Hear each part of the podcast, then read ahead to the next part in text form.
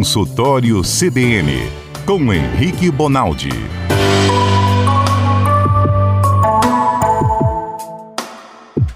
Doutor Henrique Bonaldi está entrando ao vivo na CBN no Instagram.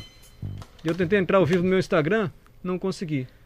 Para transmitir ao vivo também, enfim, fazer uma graça. Doutor Henrique vai ser o nosso comentarista de medicina. Então, se você tiver alguma dúvida, algum assunto, alguma dorzinha que está te incomodando, alguma doença que te preocupa, você quer se prevenir, tem medo, seja lá o que for, relacionado à saúde, corpo humano, você pode mandar sugestão para o nosso WhatsApp, Lucas. 992994297. Doutor Henrique tem uma boa vontade para ajudar, e ele é cardiologista. E ele disse: Olha, se eu não souber, se eu não dominar determinado tema, eu vou perguntar para um amigo especialista, eu vou pesquisar e vou trazer a resposta aqui no CBN Cotidiano. Hoje, por exemplo, ele vai trazer um alerta sobre a dor do infarto. De que maneira nós podemos caracterizá-la e até diferenciá-la para a gente pedir socorro na hora certa e não infartar achando que está com gases. Né? Mas antes, ele ouviu nossa explicação aqui e a informação dessa doença da urina preta, que muita gente está comentando. É uma doença que a gente pega consumindo peixe.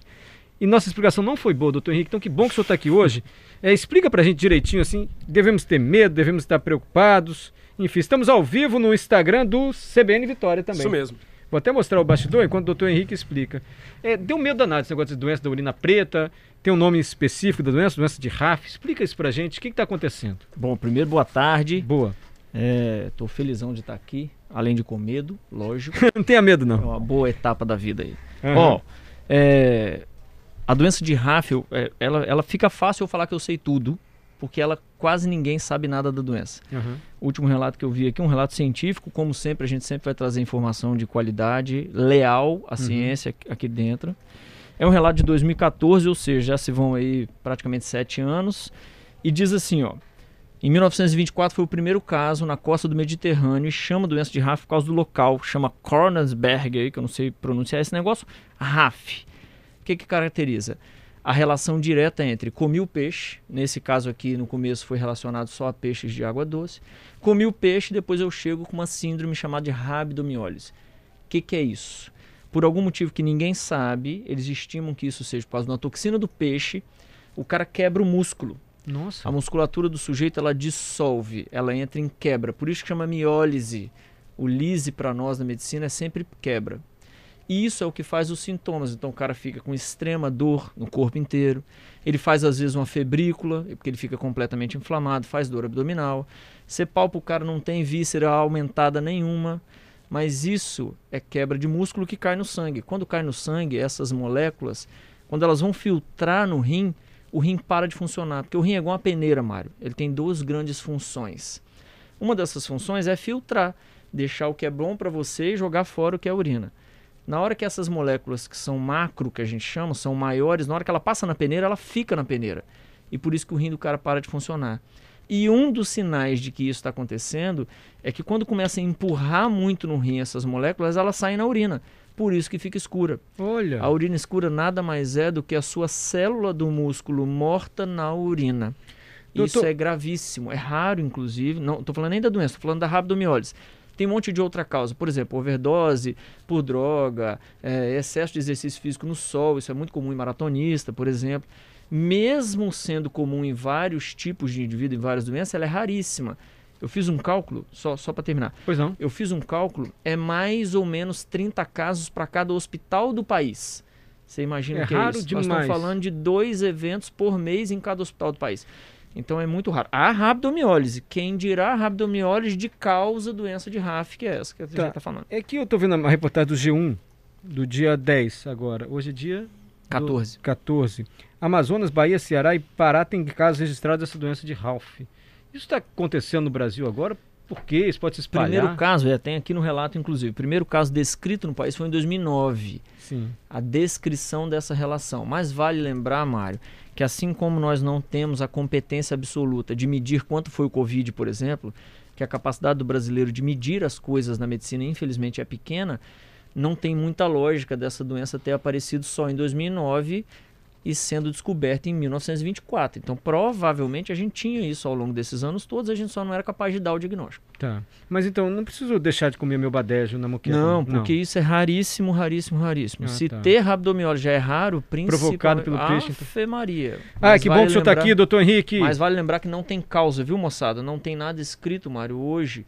Eles acham que é toxina. Por isso que eu brinquei que é fácil saber tudo, porque a doença não tem explicação até hoje. Tá, então agora sim, eu acho que a gente fez o nosso papel aqui de informar direitinho, informação técnica do doutor Henrique Bonaldi. Doutor Henrique, o senhor falou a gente apalpa, o paciente não percebe nada. Uma dúvida que eu sempre tive, por que quando a gente vai ao médico, eles costumam botar a mão na nossa barriga e bate com a mão em cima da outra assim? E é pra ver o que é isso? Isso Sabe chama- o que eu tô falando? Isso é um método da semiologia, ou seja, é um método que eu tenho para estudar o que, que você tem ou não tem, chamado percussão. Eu faço a percussão em um monte de lugar. O que, que eu faço? Eu prego o dedo em você, um dedo fica estável e faz parte do seu corpo, e bato com o outro em cima desse dedo. Para quem tá vendo pelo Instagram aí, tá vendo eu fazer aqui, ó. Sim. Isso Aham. aí. Não, dá, é, tem no site CBN também tem câmeras. Justíssimo. É só fazer isso E vai fazer um que barulho. e vai dar um som. A gente tem basicamente quatro tipos de som Hum. que devem ser respeitados em cada local. Então, por exemplo, quando eu palpo seu fígado, ele tem que ter um som mais maciço, mais bruto, mais parecido com madeira, do que quando eu faço isso no pulmão, que tem que ter um som mais ou menos de um tambor. Ah. Esses sons são diferenciados e tem que respeitar. Então, se por um acaso eu fizer isso no seu fígado e tiver um som de tambor, opa, red flag. Acende o alerta aí que tem alguma coisa errada com o Mário. Então Deus a gente checa em Pelo- cada local isso aí, pela percussão. E eu sempre gostei de médico que toca a gente, assim. É, Porque examina, que faz. tá raro, E- tá raro. tá raro. E, e olhar o, o olho, assim, abaixo do nosso olho, olha pra quê que É faz para isso? ver mucosa. Quando a gente quer ver isso, além de ver no- oftalmologicamente falando, tem um monte de outro motivo. O cara que é oftalmologista, ele olha para ver várias coisas. Para nós clínicos é para você ver mucosa, porque na mucosa, o que, que é a mucosa, Mário? É o momento em que o sangue está separado da- do exterior do corpo por uma única camada de célula. Por isso que é rosa. É rosa porque o que você está enxergando em boca, nessa parte do olho, é sangue. E como é que eu vejo se você está anêmico ou não? Eu mando você botar a língua para fora, checo o seu olho, que é a maneira clínica de olhar se você tem menos sangue do que deveria. Se tiver muito branco, opa, anemia. Ah, Faz então o olha embaixo Mário do olho assim, se não tiver vermelho, tá tiver vermelhinho. branquinho, Isso. é um aí. sinal de, de alerta. Isso aí. Olha aí, gente, já estamos aprendendo tanto aqui. Desculpa minhas dúvidas tão Não, ingênuas. vamos embora. Doutor, é, a gente às vezes tem dor e está com medo de ser um infarto. E muitas vezes é gases. Os médicos dizem, "Ih, gases, fica tranquilo, toma um Luftal, não sei o quê. Como é que a gente sabe que essa dor é aquela dor que eu devo ficar muito atento que pode ser um infarto? Tem alguma característica que a dor do infarto diferencia de outras dores? Mário, tem o que nos dá a dica. É, em termos médicos, técnicos, eu sei lá no pronto-socorro diferir uma da outra. Mas eu não consigo afirmar para o sujeito que está em casa como é que ele faz para se dar o diagnóstico. Sim. Mas tem dicas, como você mesmo disse. Então, por exemplo, toda vez, as mais graves, aquela que o cara vai ter, assim, é para estar no, no- no hospital ontem. Toda vez que ele tiver pior com o esforço e melhor com o repouso, não quero saber que dor no peito ele tem. Essa é uma dor no peito que me preocupa. Então vamos repetir. Vamos repetir. Quer dizer, fez esforço, doeu mais, mais do que a característica, a intensidade, mais do que a localização, é assim, ó. Você tá sentindo um trem quando você anda e quando você para ela melhora, opa, peraí. então isso é preocupante. Qual é o racional disso? Quando você anda e faz atividade física, seu coração bate com maior velocidade, ejeta mais sangue para o seu músculo conseguir trabalhar, o esforço do coração é maior. Então pensa comigo, quando o esforço do coração é maior, ele dói. Quando você diminui o esforço, ele melhora? Eu não quero saber que dor é essa. O problema é no coração. Vai para o pronto-socorro. Entendi. Essa é a primeira dica, assim, ó. Essa- Tem que ir. E, e essa dor, assim, geralmente. Porque ele fala dor no peito, mas isso pra mim ainda parece um pouco genérico. É dor no peito, dor que Isso. vem do braço. Dor, no, dor onde? Ótimo. Essa é a segunda característica que tem que preocupar. Toda vez que a gente chama de retroesternal. Externo é o nome desse osso grande que une os seus peitos. Esse osso chama externo. Toda vez que essa dor for ali para trás, meio perdida, o cara não consegue muito localizar, por exemplo, com um dedo. E mais do que isso, está sendo em aperto, opa, eu também não quero saber quando, nem como, nem aonde. Você pode ter acordado com ela, corre para o hospital. Tá. Então, gente, Apertou, retroesternal. Essa é a segunda dica. aperto. É, é, A gente chama É isso de dor visceral. tem diz que tem gente. Eu li, eu vi o documentário do. Do Paulo Francis. E ele. Ele era um jornalista. Você deve saber quem era o Paulo Francis, naturalmente. E parece que o médico desconfia que ele estava com uma bursite. mas na verdade ele já estaria infartando. Eu estou dizendo o verbo assim no pretérito, estaria porque foi o que se comentou depois, mas não sei se chegou a uma conclusão definitiva. É, pode se confundir dor no braço com infarto? Justo. Acho bem eu que você estudou mais do que eu para vir aqui falar hoje. Você Não. tá só levantando para eu cortar. Ó, essa é a terceira característica que preocupa. Mário, a dor coronariana, ela, ela tem um negócio chamado irradiação. Dor de coração, ela irradia. E se ela radiar, aumenta a chance de ser coração. Então, dor no peito, que está indo para os braços à esquerda ou até o braço direito, e que vai para a mandíbula ou para a região do pescoço, para o que você está fazendo e vai para o socorro. Essa é a terceira dica de quem está tendo dor e estava com suspeita de, ela está irradiando, meu amigo, corre. Por isso que confunde com bursite. Entendi. Por isso que confunde, por exemplo, com dor de dente ou dor de região cervical. Cara Pode ele tá confundir com torcicolo. refluxo?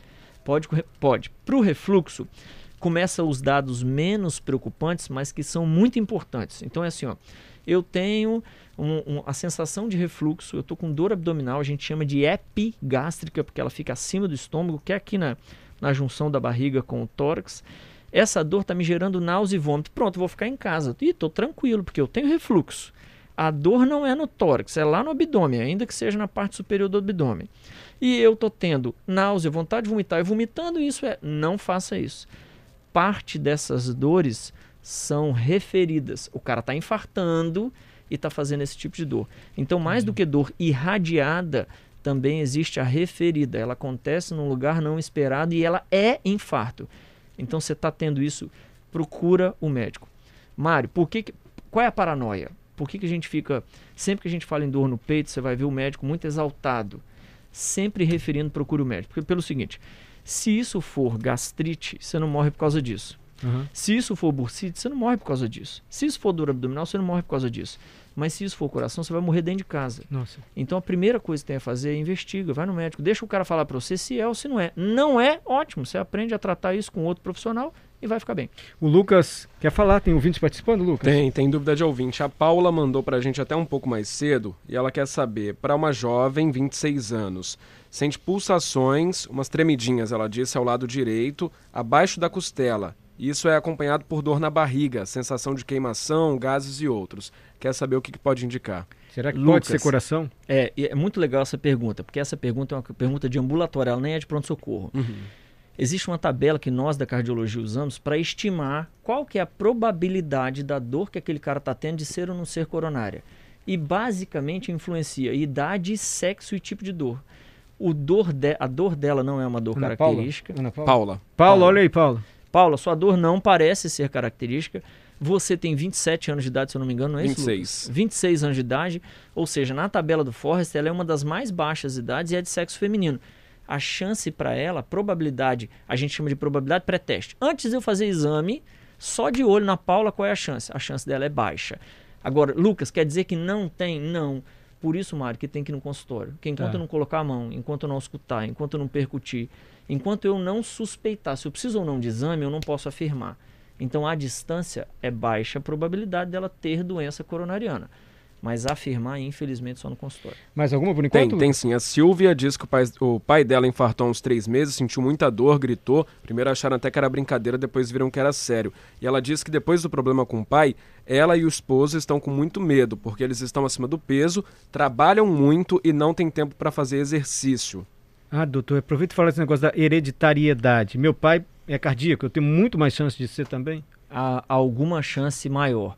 É, na doença coronariana, na doença a gente chama de coronariana em referência às coronárias, que são os vasos que nutrem o coração. Que, aliás, chama coronária porque faz uma coroa em volta do coração. Ah, é? Dito isso, Ah. toda vez Não, que então, a peraí, gente... desculpa. A, a coronariana são as- a- é, é veia? É veia? Toda- É artéria. Artéria.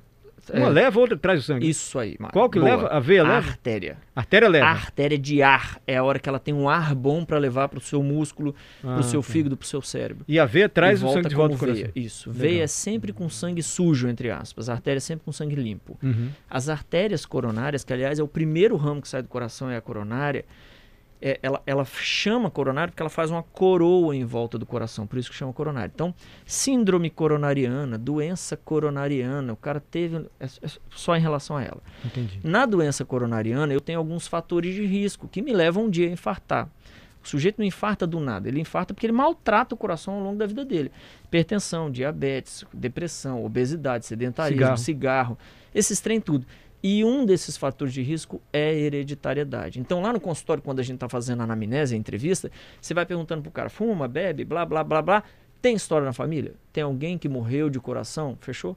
Mas vale ressaltar que mais me importa o cara que infartou em baixa idade, 55, 50, 45, 56 anos, do que o cara que infartou com 80. Fechou? O cara infartar com 80 é mais história natural da vida dele do que fator hereditário. Então calma também, que tem muita gente que chega no consultório e fala assim: minha família inteira morre de infarto. Com quantos anos? Com 102. Falei, não, aí Não, também. Fechou? Só pra dar Tava essa bom, o coração diferença. tava jóia. É, com ô, louco, 102. aguentou 102, não- Aham. não, tem problema no coração. Mas quem infarta com menos de 55, 60 anos, atenção, cuidado. Agora, ela que- falou que ela tá gordinha, ela e o marido. Isso. Estão Trabalham acima muito e não tem tempo para exercício também. Aí não tem jeito, tem que mudar a vida, né? Isso aí, mudar hábito. O que está acontecendo nesse. Lembra da história dos- do cara de 200 anos já tá, já tá vivo Já, hoje vai, no já, já tá vivo, o cara vai viver nos Isso aí. 200 anos. A gente vai depender muito não só de tecnologia em, em relação à medicina genética, em relação à cura, diagnóstico, mas nós também vamos depender de voltar aos hábitos bons, né, Mário? Não tem cabimento hoje em dia a epidemia de obesidade, a epidemia de síndrome metabólica, o cara que é hipertenso, diabético, o cara, a epidemia de cigarro novamente, né? Vivemos isso na década de 90, agora está começando de novo o povo a fumar. Então precisa ficar ligado nesse trem. O que a gente fala não. Silvia e pro marido? Silvia e marido, eles. Pois não, Lucas. Tem pergunta lá pelo Instagram, depois a gente Ah, faz pelo- também. Você me ajuda aí pelo Instagram. é porque ela, ela. Eu entendo assim. Eu não tô com tempo pra fazer exercício. Eu chego morto, não quero fazer exercício. Morto de cansaço, pelo amor de Deus. Silvia e o marido já estão mais gordinhos. E, e o pai dela infartou, ela naturalmente tá com medo, assim. Essa história é verdade, Silvia? Em vez de. E, e- e de- descer de elevador, desce de escada. Em vez de ir na padaria de carro, vai caminhando. Isso de fato faz diferença. Faz diferença Olha completa. aí, Silvia. Ô, ô Silvio, ó, du- duas coisas importantes para você entender que é verdade. Primeiro é assim, quem é que chega no meu consultório com 90 anos e bem de saúde? É aquele cara, Mário, que come assim, alface, tomate, frango grelhado, água mineral e meio mamão por dia. Ave Maria. Sabe também, assim, é né? um cara todo metódico, faz atividade física desde que ele tem 20 anos. Isso é muito comum em gente do exército, gente da polícia, que foi a vida inteira atleta. É muito comum. Esse cara chega bem no consultório com 90. Como é que faz com um cara que é sedentário, fumante, obeso, diabético, hipertenso, não tem tempo, é estressado? Esse cara não chega no consultório depois de 70. Ele não está numa ilha deserta. Ele morre antes dos, dos 80 Não, anos. mas vamos no meio termo, assim. A gente Isso. toma uma cervejinha de vez em quando. Isso aí. Aquela barriguinha Quanto- tá Não crescendo, tem problema 40. nenhum. Quanto melhor seu hábito, melhor para você. E olha que massa. Até 10 anos atrás, 15 anos atrás, a gente achava que a atividade física tinha que ser aquela rigorosa, aquela com 50 minutos, uma hora, não tinha jeito. Hoje já se sabe que tem benefício, por exemplo, de 4 vezes de 10 minutos. Se você andar bem por 4 vezes de 10 minutos no dia, você já está bem. Então não é um negócio também que você precisa de um Quatro vezes, É, dez se você fracionar, já tem mais benefício que você ficar com, Então, sentado se na cadeira. você, Silvia, em vez de na padaria, primeiro vê o que você vai comprar na padaria. É. Mas se você for andando, em vez de de carro, você já, de fato faz diferença. De fato faz Se diferença. você for buscar a criança na escola, porque De a gente anda pouco. a gente, ah, mas mas é eu claro. moro em Bento Ferreira, vou andar até a Leitão da Silva. Mas Mas, é pode ser tão claro. pertinho. Eu, eu fui um cara que sempre gostou muito de bicicleta. Hoje tá todo mundo andando de bicicleta de novo, mas é elétrica. É mesmo. Você tá entendendo? É, Então, meu assim, doutor a Henrique tá gente precisa- cheio, cheio de pergunta pra você. É, só que não tem mais tempo. Faz- Vamos fazer a última do Instagram Dá pra e ir rapidinho? semana que vem. Mais duas pra ele responder semana que vem. Foi a Dani Mayra, lá na live do Instagram do arroba CBN Vitória. Ela perguntou se nas mulheres os, sinô- os sintomas do infarto podem ser diferentes. Podem. Existe um grupo, Lucas, que é um grupo que se difere da dor típica que a gente chama. É um cara que foge à dor típica. Esse cara geralmente é o diabético, o idoso, a mulher, o renal crônico e um transplantado. Esses indivíduos podem não ter dor típica. Agora, quer dizer que o homem de 45 anos de idade que não tem nada disso tem que ficar esperando a dor extremamente típica? Não. Igual nós conversamos aqui, dor no peito é um negócio que primeiro você passa no médico, ele falar não é de coração. Depois você fica sentindo ela em casa. Ó, semana, semana que vem você responde da, das mulheres. Se a dor nas mulheres Sim, é senhor. muito diferente. E outro assunto, foi ótimo, doutor Henrique. Eu preciso repetir, já levantaram a plaquinha, tempo esgotado. Mas não são 5 horas ainda? É 5 horas o repórter CBN? Cinco Falta um horas. minuto. Eu achei muito importante o que o senhor falou. Tá. Para diferenciar a dor do infarto. Se você faz, na hora que você faz uma atividade, um esforço, o coração dói, a dor aumenta, aí é muito preocupante. Isso aí. Se você tiver em repouso, aliviou a dor, mas fez esforço, a dor aumenta, é muito preocupante. Isso aí. É uma dor que aperta. Dor como que se fosse aperta. um aperto. Atrás do peito. E outra coisa, a dor do Irradia. infarto pode irradiar. Isso pode aí. partir para braço, outra coisa assim. Se for algum desses sintomas, corre para o médico. Isso aí.